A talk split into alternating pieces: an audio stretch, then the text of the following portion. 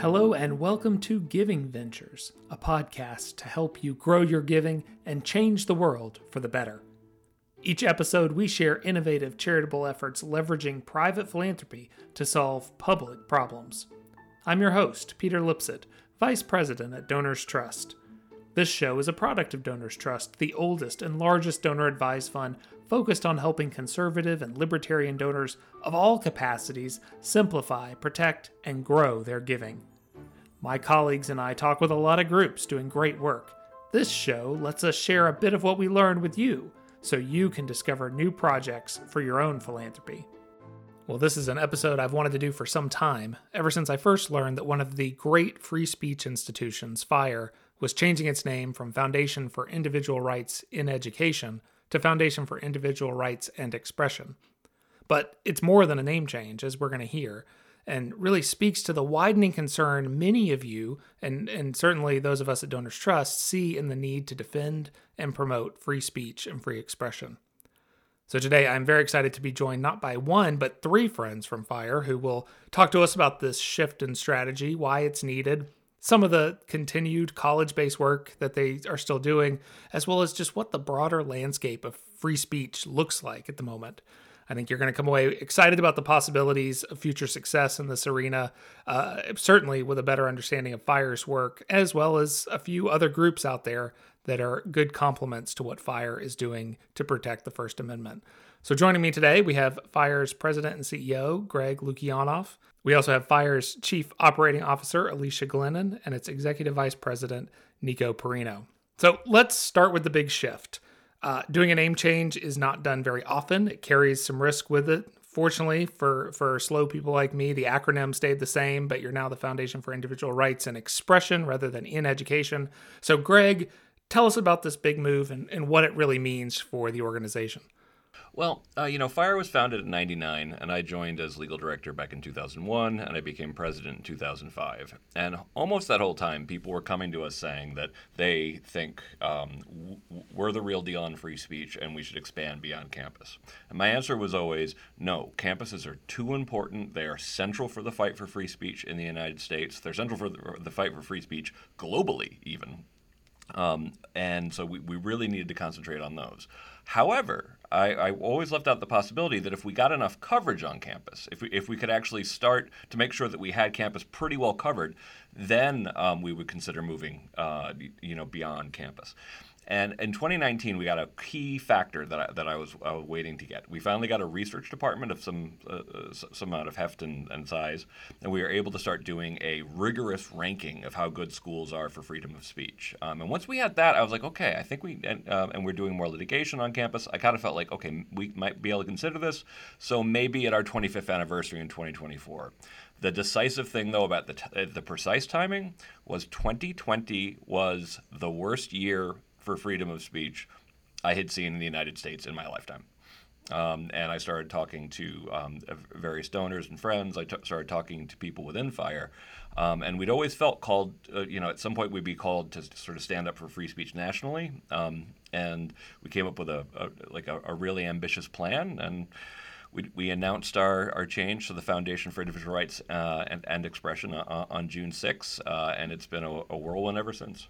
So, Nico, you're the comms guy. You're, you're a storyteller. How? Uh, tell me a story of what this looks like now. What What are some of the new battles that you take on because of this expansion? Yeah, well, as Greg pointed out, our initial goal here was to, you know, expand our research off campus, expand our litigation off campus, and really make the argument in the court of public opinion for why free speech, the First Amendment, and a culture of free expression is important. We just recently filed one of our first off-campus lawsuits, which involves Eugene Volokh, who is a very famous, well known First Amendment professor and lawyer at UCLA, um, challenging a law in New York State that places burdens on uh, social media companies, ma- requires them to have policies in place uh, around hate speech. You'll recall that in, back in May there was that tragic shooting in Buffalo in the supermarket there, and afterwards, uh, uh, officials in New York were thinking of ways to try and avoid that. And as often happens surrounding tragedy, um, they, they infringe on civil liberties in doing so. So they passed a law that said social media networks, it's titled Social Media Networks Hateful Conduct Prohibited.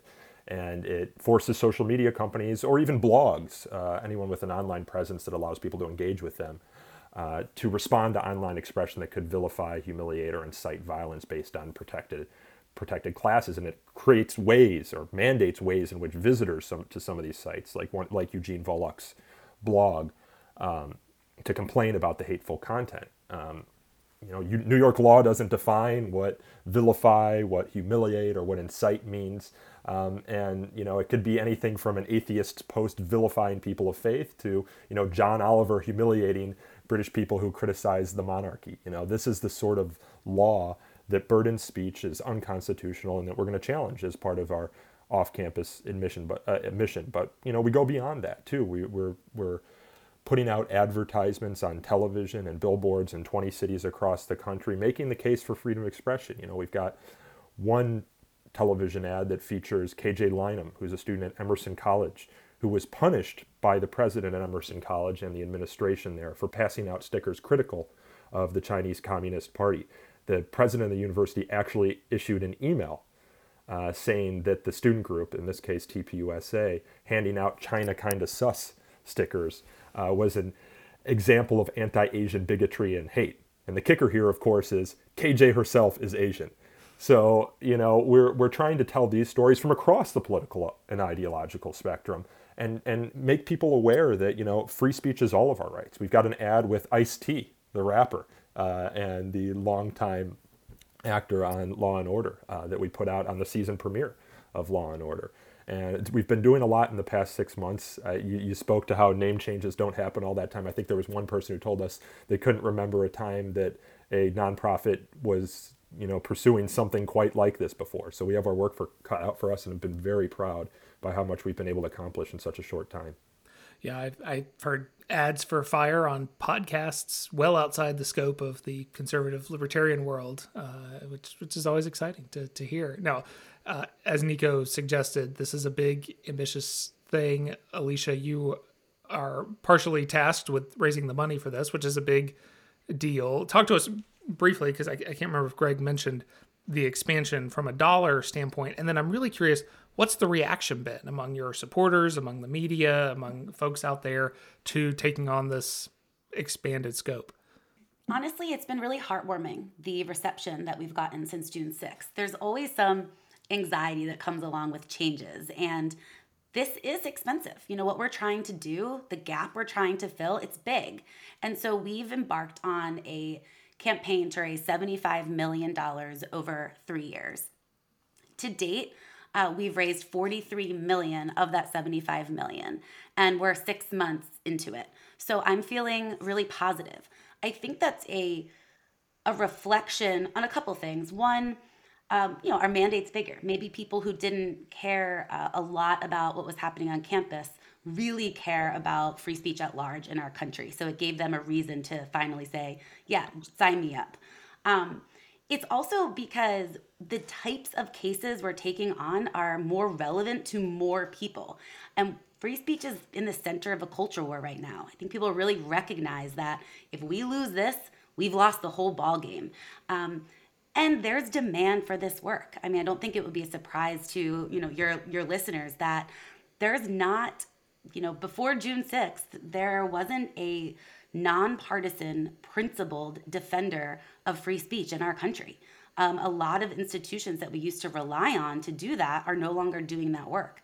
Um, so while I was a little bit nervous uh, to take on a $75 million expansion, uh, soon after that, I was a little i was relieved to see people stand up and say i want to be part of that uh, we've brought on 6700 new members to fire.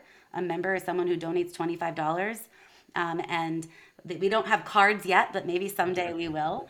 And so the reaction from our current donors i will say the majority of them are very happy. We had a bunch of responses saying finally or i've been asking you to do this for so long.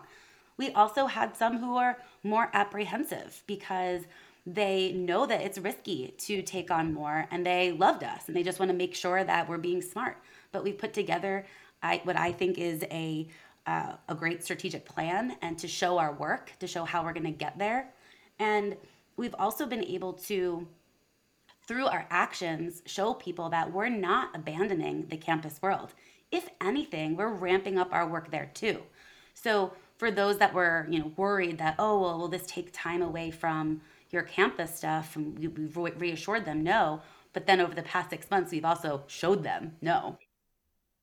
Yeah, I want to talk about the campus stuff in a minute. I did have one question though. With that seventy-five million dollar, how how does that break up between some of the the advertisement and stuff that Nico was talking about to the litigation to just growing staff? What how does that where does that money go? So the easiest, uh, simplest breakdown is about $50 million is going into acquisition, communications, mobilization, building the movement. And so we have a goal to get to 1 million followers. Um, and that's a very integral part of this plan because these people will help us accomplish our mission because we're going to put them to work. So we're investing a big chunk of that 75 million into uh, making sure that more Americans know about fire and we become a household name. The, the other 25 is to build up our capabilities, to build up our research and think tank, think tank capabilities. But most of that is going into building a first class, First Amendment litigation team.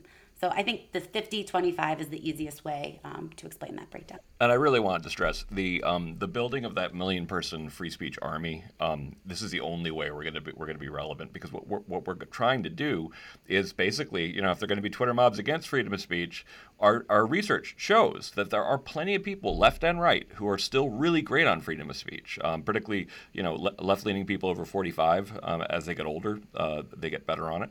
Um, left leaning people under 30 uh, uh, just haven't been taught that much about free speech, and they hate hate cancel culture. That that's incredibly clear. Uh, the between 30 and, and, and, 45 on the left might be a lost cause, um, but but uh, but basically, like what you need is when you know we're calling out um, behavior that isn't uh, necessarily something that, that is const- uh, that is more about free speech culture. Like when P- PayPal started saying like we're not going to work with um, organizations that we don't like. We wouldn't work with the, when they said they wouldn't work with the Free Speech Union uh, in, in, in the UK and started passing all of these things that allowed them you know the, the ability to just pick and choose whoever they worked with. We knew we couldn't win that in court. Um, but one of the things that helped us um, succeed in, in, getting the word out about that was the fact that we we've already uh, greatly grown our email lists. Our, our, goal for this past year was to uh, raise about a quarter million more uh, emails. We've blown past that already, even before the end of the year. Our goal on TikTok was to get, um, I think, 8,000 people by the end of the year. I think we're closer to 25,000. No, we're at 45,000. We're 45,000? Wow. yeah. I, I, wow. We're, we're we're doing good there. So, but but basically, you can't be um, the kind of successful national advocacy organization if it's just you, you know, sending the social media letters calling people out. You got to have that a thousand people behind you. Yeah, it's like it's like you saw earlier this year, right? When there was that cancel Chappelle campaign, everyone was trying to get Netflix to take down Dave Chappelle's special, you know, to erase this this this work of art. You know, stand up comedy is a, is an art form. Um, but where were the free speech advocates, right? Where was the tentpole organization that was going to organize people and say, no, in America, we don't censor art, we don't censor comedians. And so we're trying to be that organization that folks can rally around, that can call. Um, call these institutions out to support free expression, to fight illiberal demands for censorship. And Greg said, yeah, I mean, we're building that million person army. We grew our email list from something like 35,000 uh, subscribers in October or November of last year to, I'm just looking at our uh, metrics dashboard right now 283,000 people uh, as of the end of November. So we're making some efforts there, and yes, some of the money that Alicia was talking about is going into those efforts. It's great, but you haven't been abandoned the college efforts. Still critical to the to the mission, and as Central. we know, a lot of people's free speech uh, beliefs can either go go the right way or the wrong way in in those formative college years. You have, Greg, you alluded earlier to your college free speech rankings, which I think a lot of people increasingly look to and talk about. I know I do, uh, looking at more than 200 colleges and universities, from from University of Chicago at the top to Columbia with its appalling rating down at the bottom. Dead last, and that was a surprise to me too. I, I, I, Penn coming in second to last, not a surprise. I actually thought, if anything, maybe they should have been dead last. Uh, but Columbia coming in last, I was not actually expecting, and like a distant last too. Yeah. So, so what do these most recent rankings tell you about the state of free speech on campus? Oh man, um, some of the scariest stuff is seeing the acceptability of violence um, in response to freedom of speech. Um, you know, it, the correct answer is how acceptable um, is, viol- is a violent response to freedom of speech or, or violence to suppress speech. The answer should be never. and it's it's amazing how uh, at different schools how few people actually choose that answer. Uh, one of the weirder things we found was that the the highest acceptance of violence to suppress free speech or shouting down or blocking doors was actually at what used to be predominantly uh, women's colleges, um, and, and, actually at, uh, which we found kind of fascinating. Um, and what I love about the rankings is people have been asking me to do the rankings, asking me at Fire uh, for, forever to, to, do, and I'm like, no, if we're going to do it, it has to be rigorous. It has to um, have you know multiple factors. It has to include their speech code, um, and ideally, it would involve actually asking students and faculty at those schools what the environment's like. And thanks to an organization called College Pulse, we're now able to we're now able to do that um, and actually talk to students directly about like, can you actually have a good conversation at your school? Can you talk about taboo topics? Um, so we found out a lot of good and a lot of bad uh, f- from those. We're only doing 200 schools so far, just because it's a little expensive, like per, per school. My goal would be to get to maybe 500, 600 at some point. Um, I would even love to collaborate uh, with some of the existing rating um, companies. Uh, Wall Street Journal is looking into this. Certainly, if U.S. News wanted to give us a call, um, it's the most rigorous study. And I want to be clear: th- these these are every year. Every year we've done them. They're the largest studies that have ever been done of student attitudes about free speech. Uh, and and I mean every year, as in when we first did this, we only had 50 schools. Now we have 200. We're doing 250 next year. So next year's one is going to be the biggest uh, survey of, of free speech attitudes ever ever done. And we, we and I think this is one of the ways you actually promote change in, in, in higher ed. Yeah, I mean the latest survey, Greg, right, has 45,000 student voices incorporated into it, which is quite impressive, and it allows you to look at the state of free expression on college campuses, not just on the campus level, but also in the aggregate level. For example, you find that majorities on campus say that speakers with non-liberal viewpoints should not be allowed to speak on campus. You know, it says that the three most a lot of it's really depressing. Yes, you know the th- the three diff- most difficult topics to discuss on campus aren't going to be a surprise to folks. You know, abortion, racial inequality, and COVID nineteen vaccine mandates. You know, we find that conservative students are most likely to feel they can't express their opinions freely, with 42% reporting they often feel uncomfortable free- speaking freely on campus, compared to just 13% of liberal students. And one of the things that's striking to me about the rankings, uh, and we and we you know, we put together this rigorous methodology. We don't know how it's going to turn out. But the schools that are at the top are often the schools that have leadership that is vocally in support of free expression. There's no surprise that University of Chicago comes in at top. Purdue as well has done orientation programming in support of free expression. And then you see the schools are at the bottom, like Columbia University, University of Pennsylvania. These are schools that are regularly in the he- headlines for censorship. So it just, you know, it's amazing how it ends up shaking out. I think that's actually a really relevant point to these listeners because for donors that are looking to support the colleges that they care about the most, maybe where their kids went or, or going, or where, maybe where they went, what we like to say is like you actually can be influential. Leadership matters. Who's on the board of trustees matters. And so if you have a seat at the table, you can make a difference and fire can work with you too to do that. So not all hope is lost, right? Like we there are there are ways to make a difference.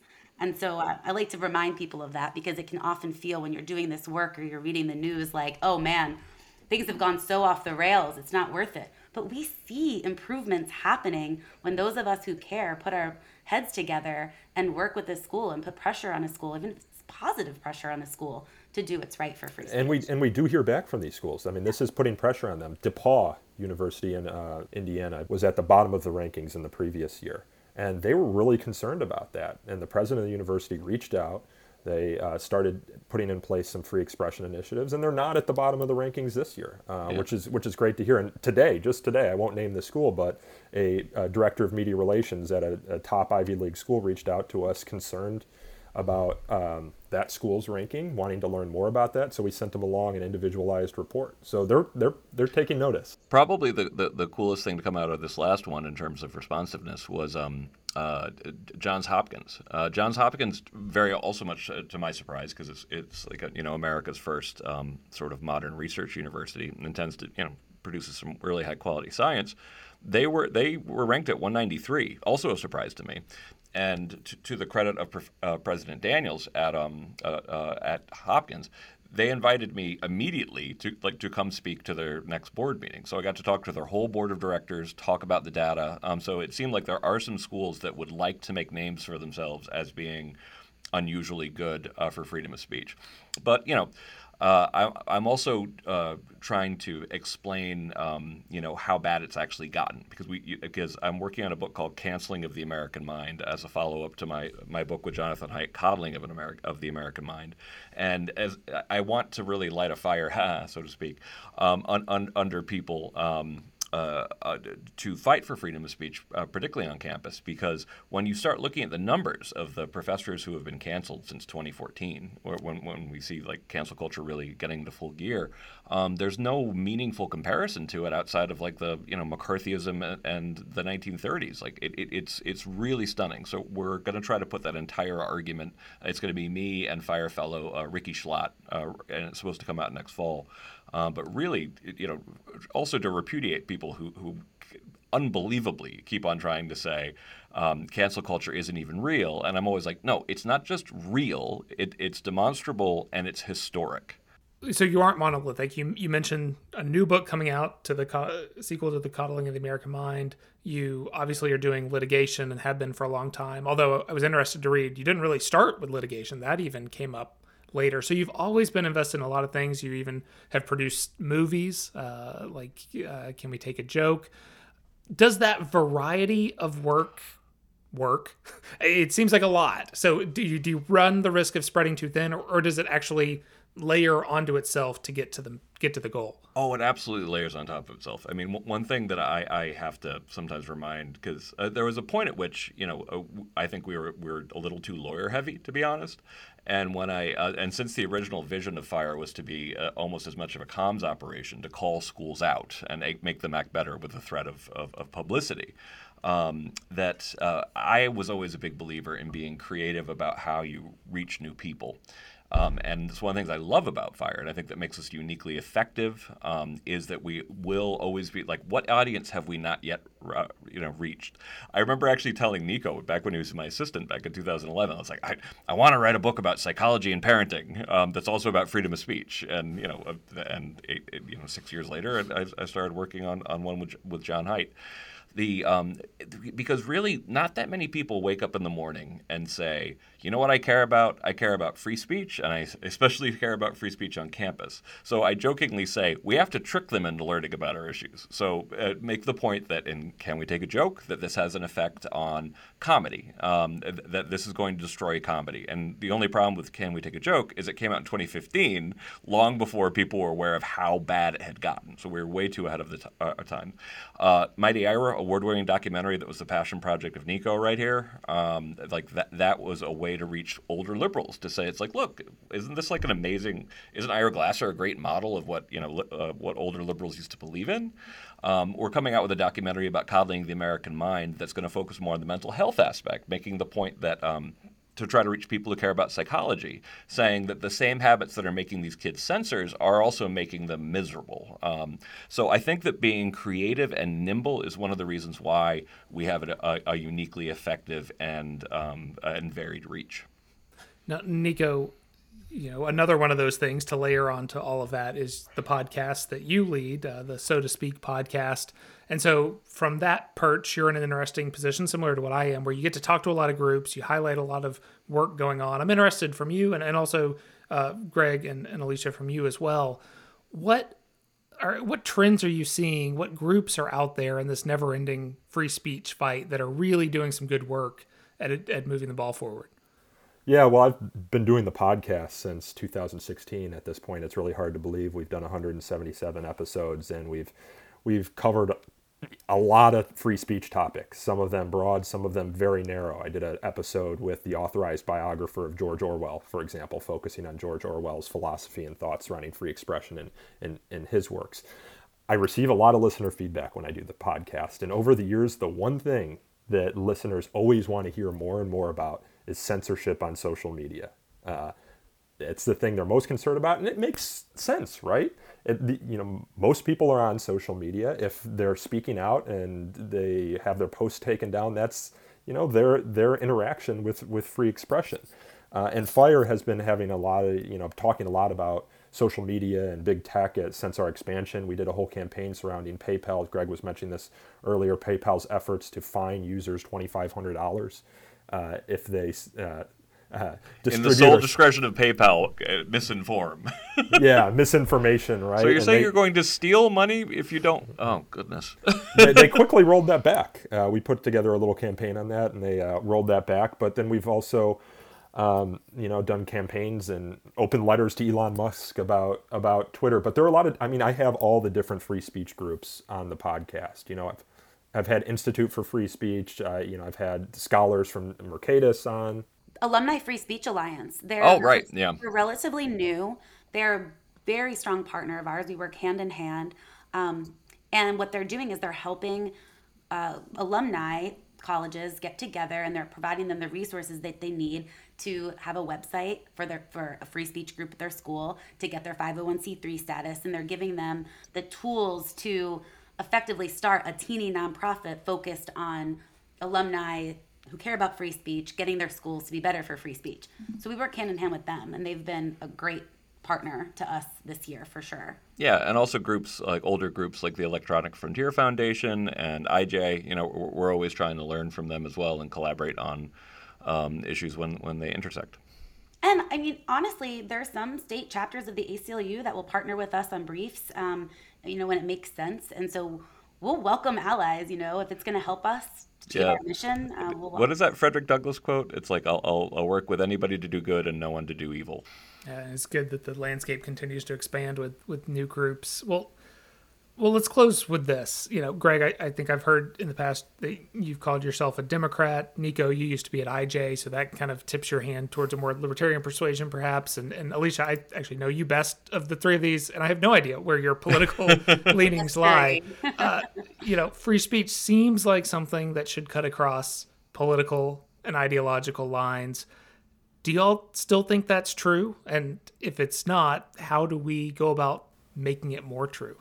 Our data indicates it is true. Um, and that the the problem with free speech on the left uh, does tend to be, um, you know, the millennials. Um, a, lot, a, lot, of people are currently in power, and particularly those who are, you know, upper SES um, and uh, going to elite schools. We shouldn't give up hope on the left, and we can't give up hope on the left because if basically, like, if we just decided we're just going to try to appeal to conservatives because there's enough out there who will join us uh, caring about freedom of speech, um, we would turn free speech itself into a strictly partisan issue, and therefore it would be, you know, branded essentially. It would be like the Second Amendment. But we don't have to do that because there really are great people still, uh, you know, still on the left out there. Nadine Strossen, formerly president of the ACLU, has become a Fire Fellow, uh, a Fire Senior Fellow in the past couple of years. Um, so we have to build bridges on this. And, and no matter what, I think the best way you do it is do exactly what we've always done. We, um, if, if you're on the right, left, or none of the above, you get in trouble for your free speech. We will help you. No ifs, ands, or buts. Nico, did you want to give a preview of a op-ed you have coming out? Think you have a lot to say about this. yeah, what we need are principled free speech advocates. Uh, you know, people who are going to defend freedom of expression, regardless of whether this, the expression that needs defending offends them. Uh, there's this kind of trend uh, in the free speech advocacy world where people will do a lot of throat clearing, a lot of genuflecting before other values before they get to the free speech defense. Or they'll say, we defend free speech, but. I like to call these people butt heads. Um, you know, what, what we need principled advocates, and you sometimes see on the right that they're willing to use the convenient tool of censorship if it means they can go after CRT. And we filed lawsuits when that's the case. But on the left, you're seeing uh, justifications for censorship that words are violence, which is not true. It's what we use in place of violence. But when Ann Coulter was shouted down uh, just a month or two ago at Cornell her alma mater where she spoke three previous times, students stood up, shouted her down, and said, We don't want you here. Your words are violence. That's a direct quote. Uh, and you're seeing that increasingly among the left. And in certain cases, they're actually using violence, right? If you believe words are violence, then logic would suggest that you could meet those words with actual physical violence. And that's what we saw at Penn State.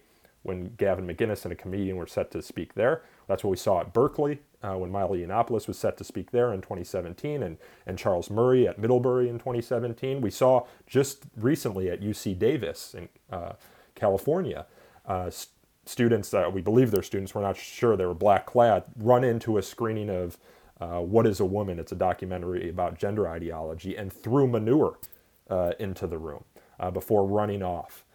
people tried to chase them down, and then they got sprayed with pepper spray. Um, so, you know, that's what we're dealing with on, on campus.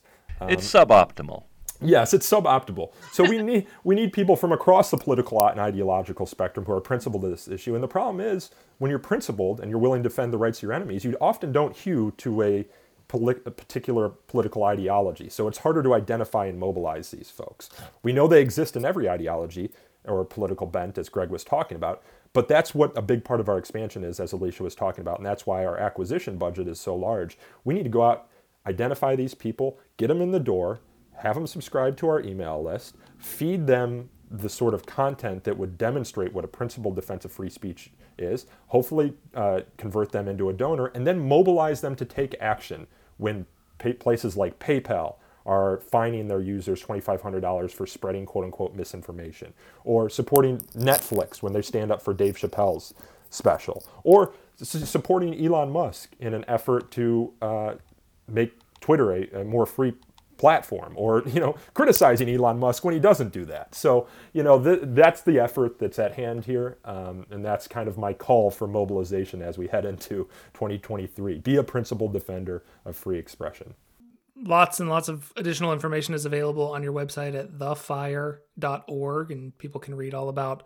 the change, the campaign, uh, how to get involved, how to be part of this million person army to advance free speech. And uh, I am thrilled that you guys are taking up this mantle, charging hard ahead. Uh, Greg, Alicia, Nico, really glad you were able to talk to us about this today. Thanks so much. Thanks for having us. Thank you, Peter. Yeah, thanks, Peter. What did you think of FIRE's new expansion? I suppose if you knew of FIRE's important work on campus already, it seemed like a pretty big deal. And if you didn't know about FIRE before listening to this episode, then I hope you came away a bit more optimistic about the ongoing fight for free speech. FIRE is doing important work, but as we heard, there are plenty of groups promoting and defending free speech. Alicia mentioned the Alumni Free Speech Alliance, along with the many groups it has helped to seed at various colleges. There's Institute for Justice, Pacific Legal Foundation, Speech First, and any number of great public interest law groups. Mercatus Center, Cato Institute, and Reason Foundation have also long been advocates of free speech. Plus, on campus, you have groups like those we've heard of on this podcast back in August Turning Point USA, Students for Liberty, Young Americans for Liberty, and there are so many others out there in this important fight. Whether with FIRE or with any of these groups, I encourage you to be part of the army of those using your free speech to protect free speech, perhaps even speech we don't agree with. And one important aspect of free speech your philanthropy. You have the freedom to put those dollars behind what matters most to you. Thank you for supporting the many causes that you do give to. And we at Donors Trust, of course, would always be happy to be a help to you in those efforts. Email me at tellmemore at donorstrust.org if you'd like to chat about how we could be a partner in your philanthropy. This marks the last episode of 2022, but we have so many exciting topics to explore in the new year. Subscribe to Giving Ventures so you don't miss an episode. And until then, thank you for being a giver, and let's talk more soon.